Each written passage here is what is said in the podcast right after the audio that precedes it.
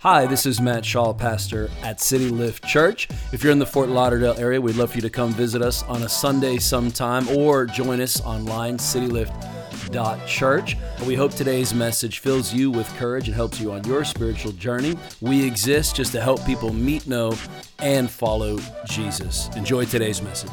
If you haven't met me yet, my name is Matt, and I'm not the guy who's usually up here who's also named Matt. There's a pastor, Matt. He is actually sick today. So I got a call last night, asked to fill in for him. Have a little switcheroo, another Matt from the Midwest, and hopefully you guys won't notice. But I'm not going to pretend to be Pastor Matt today. Uh, we're going to do things a little bit differently this morning, and we are going through a sermon series called A Seat at the Table. It's with Church United. Church United is a network of churches all throughout South Florida. We want to be on mission together to reach the lost and the lonely here in South Florida. And so we're taking a period of time over the next couple of weeks. We got another sermon next week where we're all preaching on the same topic, the same piece of scripture. So that's what we're going to be unpacking today like I said, Pastor Matt, he's a lot funnier than me. And so I'm not going to pretend to be up here with jokes today or do a full sermon. What we're going to do today is we're going to do a good old fashioned Bible study. Is that all right? If we do a good Bible study, we are going to try to get a little bit of interactivity. And so in a few minutes, I'm going to have you guys shout out some thoughts, some questions, and then we're going to unpack that Bible together. Sound good? All right, excellent. Well, as we are getting ready for this morning, the piece of scripture that we're going to be going over it is Luke 15. So if you have your Bibles, you can open them up to Luke 15 this morning. If you have an app, there's a there's something called the Bible app. Um, you can feel free to open that up or whatever. And so we're going to read through that today, and uh, we are going to take a look specifically at three different parables this word parable, it is the word for a story. So when Jesus is giving us instructions or he's giving us ideas about the way that we should live, the way that we should have a relationship with him, he speaks in these stories. He doesn't come out and just tell us exactly what to do. He wants us to lean into scripture. He wants to look for something that is either uncomfortable or confusing. He wants us to dig into and chew on the scripture. So that's what we're going to be doing today. And uh, I brought up an extra uh, chair here because I've been Christian now for over 15 years. I was trying to count this morning. I don't know exactly, 15, 17 years.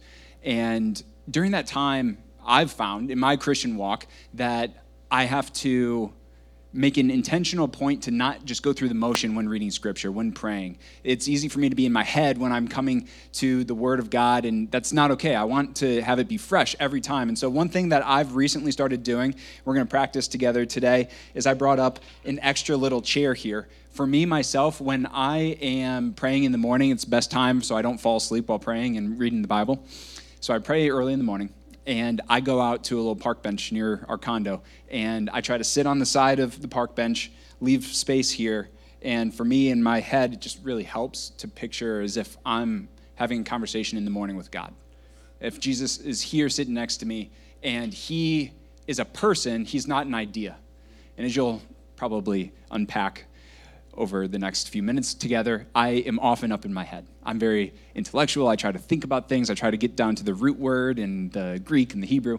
This little act, it helps me to recognize and remember that Jesus, he doesn't care about just our actions. He doesn't want us to just live the way that he called us to live. Jesus and God the Father, they want us to have a relationship with them. And so that's what we're going to try to lean into this morning. And so I know there are a lot of newer believers here a part of the church and that's really exciting. It's something that actually not many churches right now in South Florida they have the privilege of having people new to the faith. And so we love the fact that many of us are still trying to figure out this thing called Christianity. I'm still trying to figure it out a few years in. And one thing that many Christian pastors or preachers that they will recommend when people ask them, "How do you read the Bible?" is they will give this little acronym. Pastors they love acronyms. And so, who here has heard of the, the SOAP acronym? S O A P. Yeah, we've got a few hands, a few hands. So, what SOAP stands for is Scripture, Observation, Application, and Prayer. And we're going to practice that together as we go through this piece of Scripture in Luke 15. We're going to first read the Scripture. The good news for today is well, bad news is you don't have Pastor Matt. He's funnier than me. Good news is you got a really good piece of Scripture that we're going to go through Luke 15. Then we're going to have some observations. And when we go through this observation period, we're going to ask ourselves, what made me feel something? What made me feel happy? What made me feel sad? What made me feel confused? What questions did I have? Many times in our Western world, we try to just make sense of all of Scripture. We say it's not okay to, to disagree with Scripture, so I'm not even going to ask myself what didn't make sense or what am I confused about. We gloss over that. But in the ancient Hebrew culture and in the Christians that were reading this early on, they tried to lean into the parables, specifically the parts that were confusing, specifically the parts that were unexpected. That's often where God hides the nugget of gold that we're going to be trying to unpack this morning. And this is where, in about three minutes from now, when we finish reading scripture, I'm going to ask you what observations did you have? What was confusing? What questions do you have? Once we get through that, we're going to have an application period. And again, as a part of our modern day society, oftentimes we're like myself, sitting alone on a park bench, and we try to apply scripture to me, Matt, living in 2023. But throughout human history, the way that we applied scripture, it was as a community. It was actually much more like what we're doing this morning, where we get to read it together and we get to have a conversation about what do, how are we going to live differently as a community? How are we going to apply this on Monday morning in our society? And then lastly, we're going to finish with a prayer today. How's that sound? Sound good? All right, excellent. So if you got your Bibles together, we are going to be opening up Luke 15. This is a portion of scripture where Jesus, he's traveling around Galilee and he's traveling around Samaria and he is being followed by people who some of them are new to faith, some of them are what the religious people call sinners, which all of us are there, right? So some of these people are known as sinners, some of these people are regularly attending synagogue. And so he's got a variety of people around him. And the way Jesus is going to communicate about who he is and about who the Father is, is he's going to tell these three stories in Luke 15. It says, Now the tax collectors and sinners were all gathering around to hear Jesus. But the Pharisees and the teachers of the law muttered, This man welcomes sinners and he eats with them. Then Jesus told this parable Suppose one of you has a hundred sheep and he loses one of them. Doesn't he leave the 99 in the open country and go after the lost sheep until he finds it? And when he finds it, he joyfully puts on his shoulders and he goes home. And then he calls his friends and his neighbors together and he says, Rejoice with me. I found my lost sheep. I tell you that in the same way, there will be more rejoicing in heaven over one sinner who repents than over the 99 righteous who do not need to repent. He goes on and he says, or suppose that a woman has 10 silver coins and she loses one. Doesn't she light a lamp, sweep the whole house, carefully search for it until she finds it? And when she finds it, she calls her friends and neighbors and she says, Rejoice with me. I have found my lost coin. In the same way, I tell you, there is rejoicing in the presence of angels of God over one sinner who repents. The third story. Jesus continued and he said, there was a man who has two sons. The younger one said to his father, Father, give me my share of the estate. So he divided his property between them.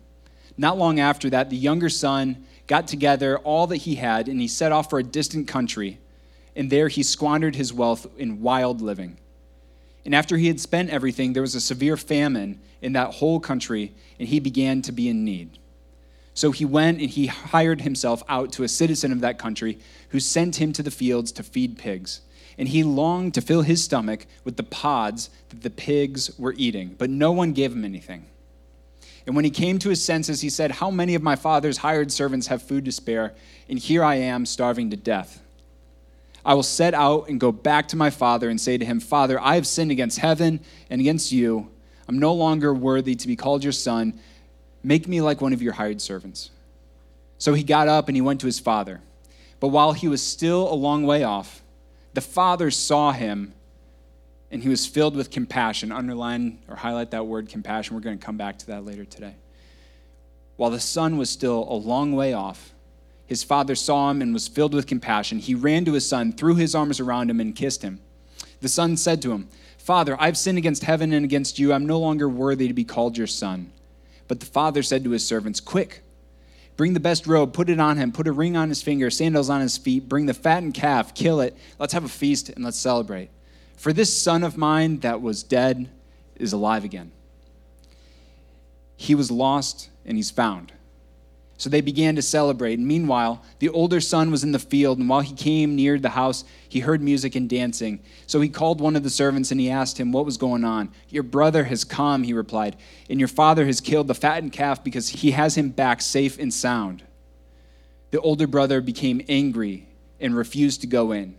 So his father went out and pleaded with him. But he answered his father said, Look, all these years I've been slaving for you, and I never disobeyed your orders. You never gave me even a young goat so that I could celebrate with my friends.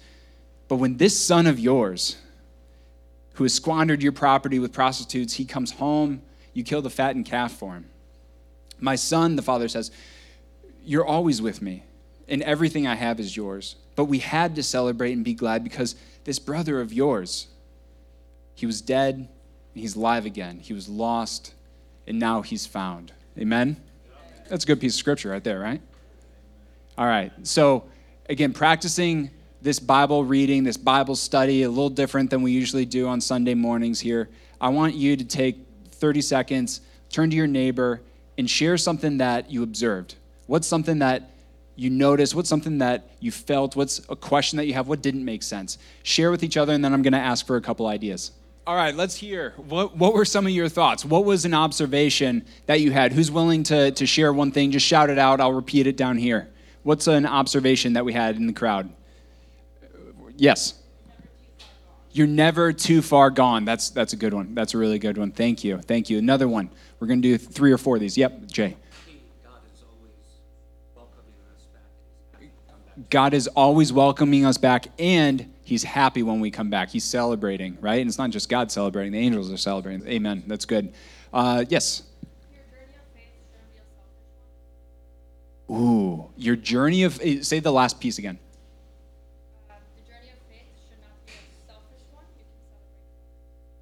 Wow, that's even she should be preaching today. Uh, your journey of faith is not a selfish one. It's okay. You should be celebrating for others. Wow, that, that speaks home. That's good. That's good. All right, one one more. Yeah. That's good. So, like the Lenten season where you give something up and you're grateful for what you've given up, it's an even bigger celebration. It means even more when you get that thing back. I remember um, the hardest one for me giving up something for Lent. I was like 10. I gave up meat for some reason. I don't know why. Um, but I like became a 10 year old vegan for a month and it was terrible. But I had a plate of ribs and bacon and steak on Easter, and I felt terrible because you get used to not eating meat, and then I ate all the red. Anyway, that was not in my sermon notes, but thank you for that. I appreciate it.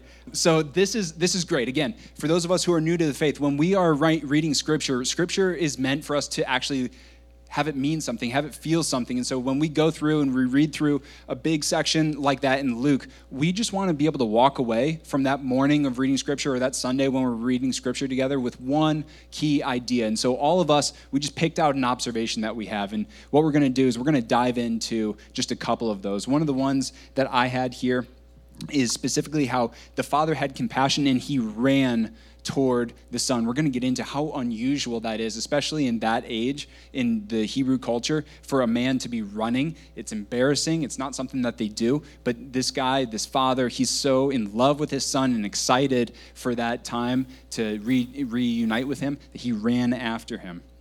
Another one was that the shepherd, the shepherd leaves the 99. I help lead a business, and if in my business, one of my employees left all of our 99 customers in order to go find one, I'd say, hey, that's probably not the right wise decision, right? Let's let's let's be a little smarter here. Let's not forget about all 99 and just find the one. We can afford losing the one, but God's different, right? God's different. That, that's one of the key points here. And not only does the shepherd leave the 99, which seems irresponsible, he also tells everyone when he finds the one and he celebrates. I feel like if I was the shepherd, I'd be like, let's not tell everyone in town that I lost my sheep. Uh, let's just sweep that under the rug. But God is a God, what we're seeing here, who is exuberant. He is joyous. He is outlandish in the way that he celebrates when he gets to have a relationship with each of us.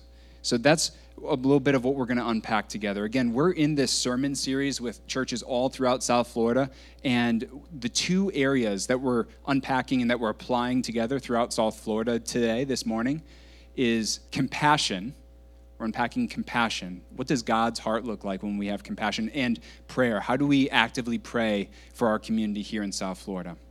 And so when we take a look at these three stories that are in scripture, we got the the the shepherd who loses the one, we have the woman who loses her one coin, we have the father who is distanced from his son. What we see is that the person who is the representative of God, that shepherd, the woman, the father, they act differently than what we would typically expect. Usually when we think about God in a lot of our cultures and back then as well, we if we picture God, at least myself, sometimes it's with a frown, like he's angry, like he's upset with things that we do or things that we've said or things that we're not doing that we should be doing, feel guilty. But the picture that scripture is depicting here, it looks very different. It's a it's a father who wants a relationship. It's a father who's welcoming in. It's a father who has compassion. And that's where we will dive in right now. Now, in this culture, if we zoom in specifically on that story of the lost son who runs away, the cultural tradition would have been for the father to react and respond by beating the child, not letting him go, definitely not giving him any money, but to, to actually beat that child. The, the, the, the younger son, he said to his father, Father, give me my share of the estate. Which in that time, what that would mean is, Father, I wish you were dead. I wish that you didn't live so that I could just have all of your stuff. Just let me live, let me be. And oftentimes, especially for those of us before we met Jesus, that's the way that we live. God, I, I wish that you didn't exist. Let me live my own life. Let me have my own money. Let me spend it how I want. Let me do what feels right. And surprisingly, the father in this story, he says, All right, go he says, So he divided his property between them. Which is surprising for me, right? You'd think, oh, well, this father, he's smart enough to, to know not to, to let that son go, to hold him back. But this father, he allows the son to leave, but the father continues to pursue a relationship, even when the son rejects the father.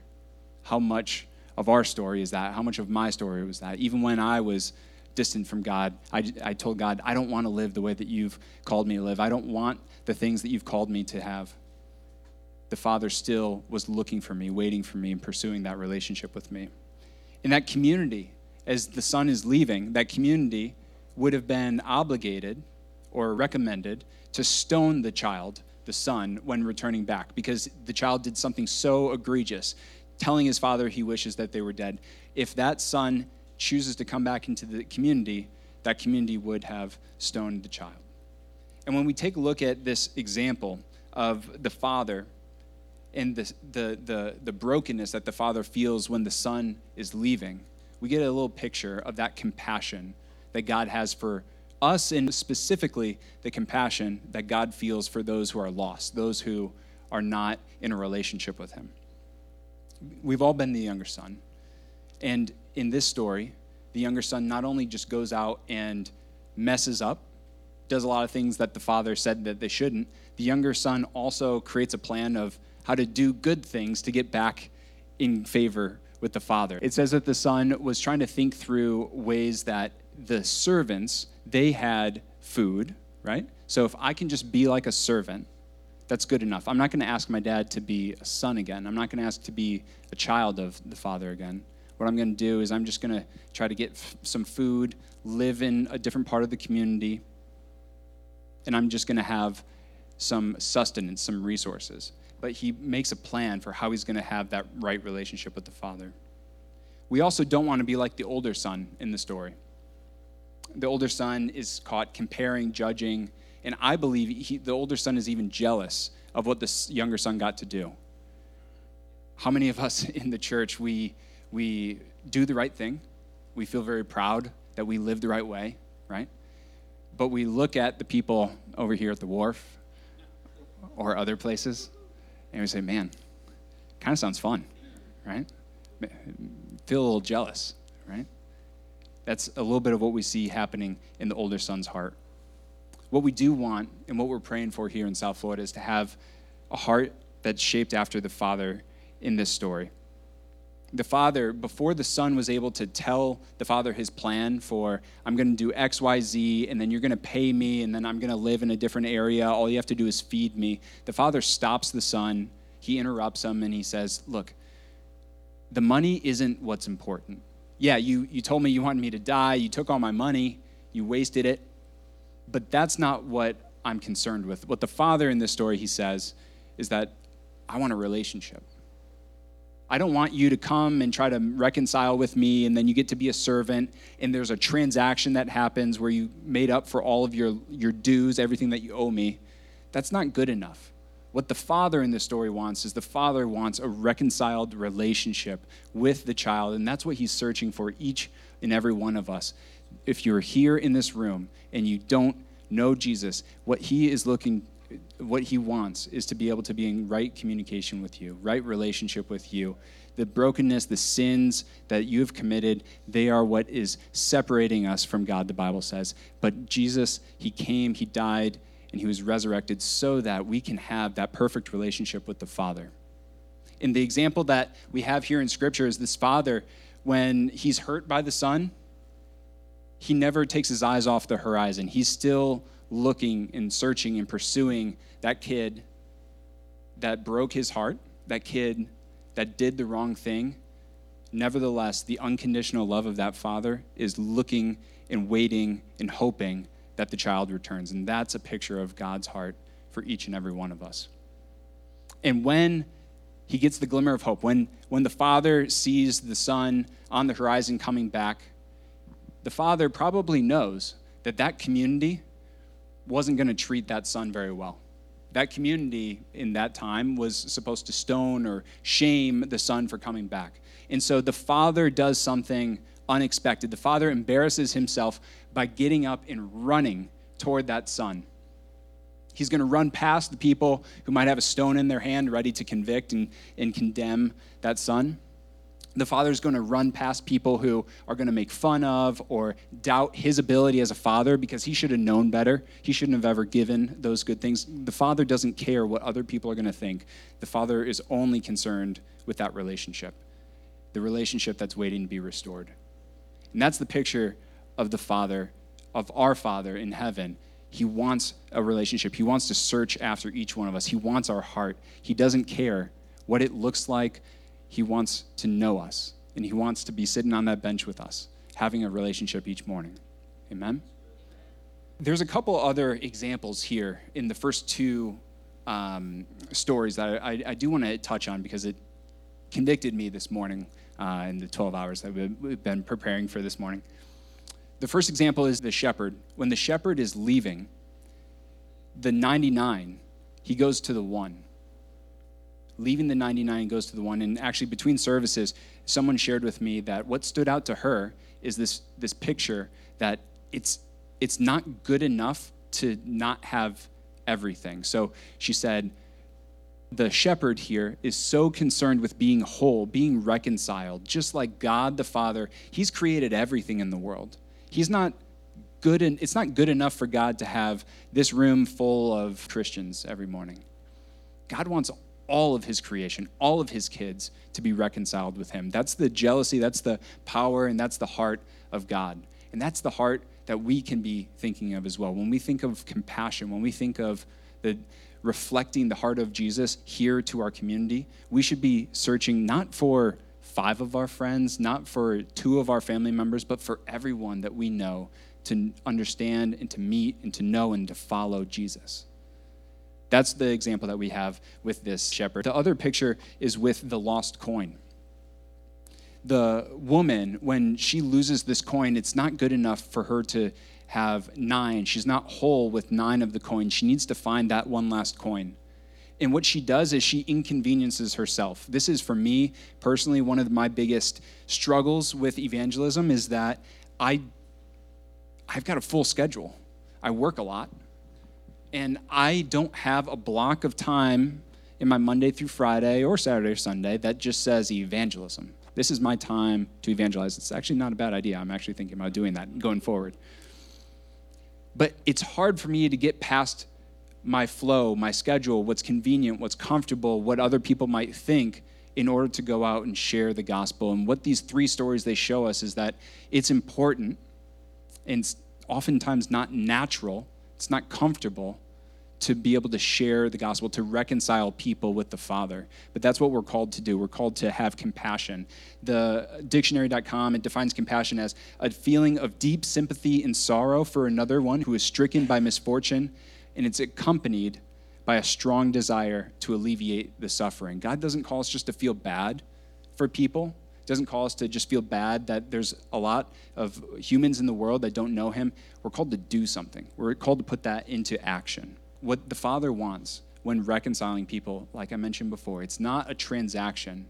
It's not you took my money and I'm going to have you repay that money in full. It's not you committed XYZ sin and therefore you need to do XYZ good things in order to have a good relationship with me. The Father says, wait, wait, wait, no, stop. We're going to work on your actions. We're going to work on that, but what matters is your relationship. What matters is your heart. What matters is that I don't know you anymore. You're not sitting on a park bench next to me anymore. And all I want to do is I want to get to know you as a son, as a daughter, as a child of God. That's what God is pursuing. Spurgeon, there's a, a famous philosopher, he writes about this desire that we should all have to introduce people to Jesus, this desire, this compassion to share the gospel is this He says, If sinners be damned, at least let them leap to hell over our dead bodies. If they perish, let them perish with our arms wrapped around their knees, imploring them to stay. If hell must be filled, let it be filled with the teeth in teeth of our exertions, and let no one go unwarned and unprayed for. That is our heart at City Lift. We want to be a people that are filled with compassion, people that are loving those in our community, whether they are believing Jesus or not. We want to be out there doing everything that we can before they die to help them to get to know that they have a Father in heaven who loves them and they have a Father who sent his Son Jesus Christ to die on the cross for their sins in order to have that perfect relationship. They've got a father who sees them on the horizon and is running after them. Doesn't matter what it feels like, doesn't matter the inconvenience or the embarrassment. They have a father who loves them and will continue to pursue them. Amen?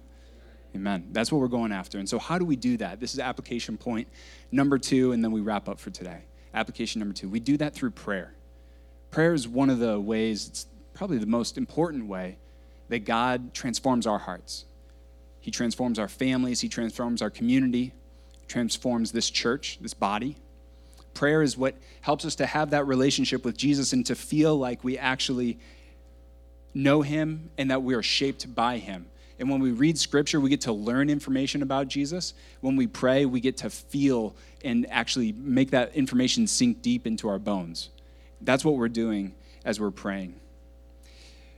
Pastor Chang, he says, prayer moves God. Our prayers make things happen. Prayer realizes God's will, it does not correct his will, it fulfills his will. And the key thing there is that prayer, it's not changing God, it's changing us. God has a will for this place, for this community, for this church. And when we pray, we're trying to align ourselves with God's will. We're trying to understand, hey, Jesus, what are you, what are you trying to do here in South Florida? What are you trying to do in my family? Prayer is the time where we get to have that time of moving our hearts toward Jesus. It's that connection that we have. And we as a body here in, in City Lift, we can try to exist outside of Jesus. We can make a lot of plans, we can make a lot of strategies for how we're going to reach people here in the community. But if we're not connected to Jesus, there's no value in that. There's no power behind that. There's power when we're connected to Jesus. And it, the Bible says that Jesus is the head of any church, of our church in particular. Jesus is the head. And the body, without any head, is lifeless, it's motionless, it's useless. But when the head is connected to the body and the body is getting instructions and, and ideas and power from the head, that's when the body is in motion. That's when the body is useful. And we want to be a church that's in motion. We want to be a church that's filled with the Holy Spirit, that's filled with that relationship with Jesus, and is celebrating with the angels in heaven every time someone gets to meet, know, and follow Jesus. We want to pray that we're a church that's filled with compassion, that God's changing our hearts for the city, that we're broken, which sometimes is inconvenient. Like that shepherd who wasn't okay with being unwhole, actually risked the 99 in order to go find the one. We want to be okay with risking in order to go find those lost in our community. Like the woman who inconvenienced her day with chores, turning up the house. She might have had other plans. She risked all of that. She said, I'm going to inconvenience myself in order to find the one that's lost. So let's pray that we would be moved to action as a church. And, so, and throughout South Florida today, uh, churches are asking these two questions. Number one, are our hearts filled with compassion for people? Are our hearts filled with compassion for people? And as we leave here today, I want us to all ask that Is my heart filled with compassion for people? When I read the news or if I see these images, does it just gloss over in my head or is my heart hardened or is God actually transforming my heart? What can I be praying for in the morning for that transformation? And the second thing is are we actively praying? Are we actively praying? And for some of us that are new to, to faith, the exciting thing is that I get often asked, um, How do you pray? What, what, does that mean to pray? What, can you give me an example? Was it, what should it feel like? How long should I be praying for? And so, one thing that I've been working on over the past eight months or so, I got from uh, a mentor. His name is Stefan Chivijin, and he he has uh, this way of praying. It's called the active prayer. Like I mentioned before, a lot of Christians and pastors they love acronyms. They love being able to spell something out so you can remember it. For me, it's actually been helpful. And I was thinking today we can practice that type of prayer together. How's that sound? Yeah? So, what active prayer stands for is A stands for adoration. It'll come up here on the screen in a moment. A stands for adoration. This is something that we want to say, God, you are great. You are holy and set apart. You're different than me. I recognize that I am not you. C is for confession, that we have all lived differently than what God calls us to. We have to confess that we have sinned in commission. We've done things that we don't need to do, that we shouldn't do, and omission. There are things that God's called us to that we haven't been doing. So we take a moment to confess. Thanksgiving. There's so many things in our lives, and especially when I have times of depression or sorrow, it's important for me to be thankful for all the great things that God's doing in our life. Intercession. This is a fancy way of saying pray for people. You got people in your life, you got family members, you got friends who are going through something difficult, you got friends who may not know Jesus. Pray for them on their behalf because they may not be praying, but God's going to hear your prayer and still move. Vanquishing evil, especially in today's day and age, I think it's been this way throughout all of Scripture and, and history. There's a lot of bad stuff going on in the world, and we should be praying against evil. There, there's a reality that's physical that we get to see and we get to experience on a day to day basis. But as Christians, we believe there's a spiritual reality as well. And so we should be praying that God's forces of good would be able to conquer and they would be, they would be able to win out in the heavenly and in the spiritual realm as well.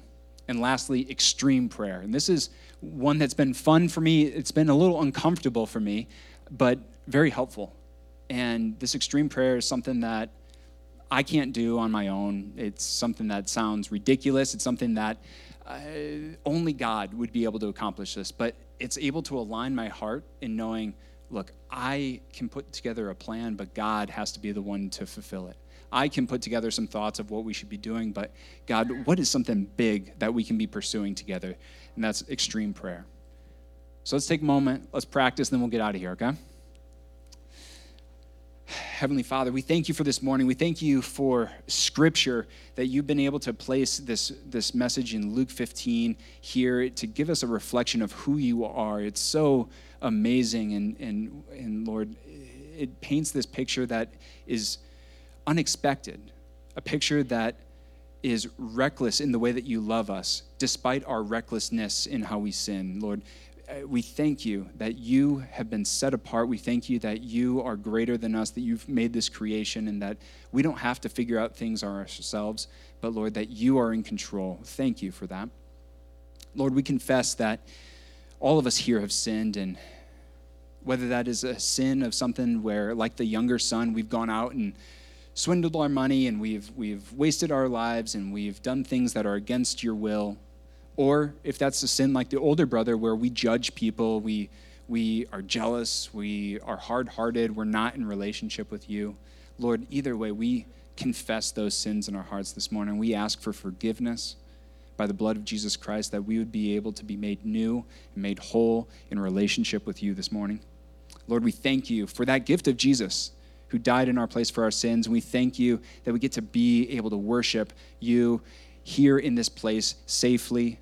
We thank you for the gift of City Lift, the, the pastors that we have, the, the, the community that we're in. And Lord, we pray this morning for Pastor Matt, who is sick, and that's why he's not able to be here this morning. But in particular, my heart is inclined toward whatever is going on um, on the street right now. I saw some police cars out here. Lord, I, I know that there are people that are broken in this community. We pray that you would be with those people who are hurting, with the families, with anyone in this community right now who is struggling mentally and emotionally. Lord, we pray that you would empower us to be your light, to be your love in this community of South Florida, and that we would be able to go out and share the good news, share the gospel, and reach those who are still lost, those who you're running after this morning. Lord, we pray against the evil that's happening in the world. In particular, I think of all the war and the brokenness and the pain that's happening. We pray that there would be an end to the war, there would be a peace among the nations in a supernatural way. And lastly, Lord, for extreme prayer. I don't even know if this is possible, but what was on my heart this morning, I know that there's about 4% ish Christians down here in South Florida, people coming to church on a regular basis, pursuing you. Lord, I pray as we get ready for 2024 that that number would double. Lord, I pray that it would be hard to fit every person who wants to know you, person who's hearing your call into the buildings of the churches that are here in South Florida. I pray that that would be a problem that we get to have and experience all throughout next year, that this place would be packed out, that churches throughout South Florida would be able to preach your name, and that people who are hungry to meet, know, and follow you, that they would be given the bread of life. And Lord, that they would be reconciled with you, and that we could all celebrate, as you said in this scripture, with the angels that are in heaven. Help us to celebrate and be a people that are joyous, a people that are filled with love, and a people that are known by how we love one another. Lord, we pray all of these things in your name. Amen. Thanks again for checking out our podcast. If you enjoyed it, please subscribe, share with a few friends. Thanks for helping us make Jesus famous right here in South Florida. Again, if you're in the Fort Lauderdale area, we'd love to see you sometime, or as always, visit us online, citylift.church. Have an amazing week.